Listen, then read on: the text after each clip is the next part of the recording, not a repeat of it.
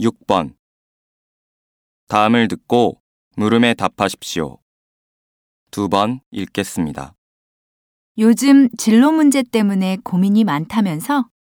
응. 사실 나는 취업보다는 대학원에 진학해서 내 전공 공부를 더 해보고 싶은데 요즘 우리 집 형편이 안 좋아서 고민이야. 너는 게다가 장남이니까 가족들을 책임져야 한다는 부담감도 크겠구나. 맞아.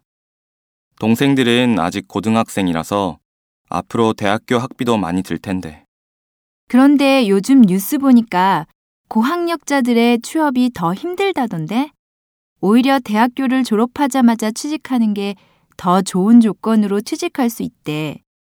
공부는 나중에도 기회가 있을 테니까 그냥 바로 취직하는 게 어때? 다시 들으십시오. 요즘 진로 문제 때문에 고민이 많다면서? 응. 사실 나는 취업보다는 대학원에 진학해서 내 전공 공부를 더 해보고 싶은데 요즘 우리 집 형편이 안 좋아서 고민이야. 너는 게다가 장남이니까 가족들을 책임져야 한다는 부담감도 크겠구나. 맞아. 동생들은 아직 고등학생이라서 앞으로 대학교 학비도 많이 들 텐데. 그런데 요즘 뉴스 보니까 고학력자들의 취업이 더 힘들다던데? 오히려 대학교를 졸업하자마자 취직하는 게 더 좋은 조건으로 취직할 수 있대. 공부는 나중에도 기회가 있을 테니까 그냥 바로 취직하는 게 어때?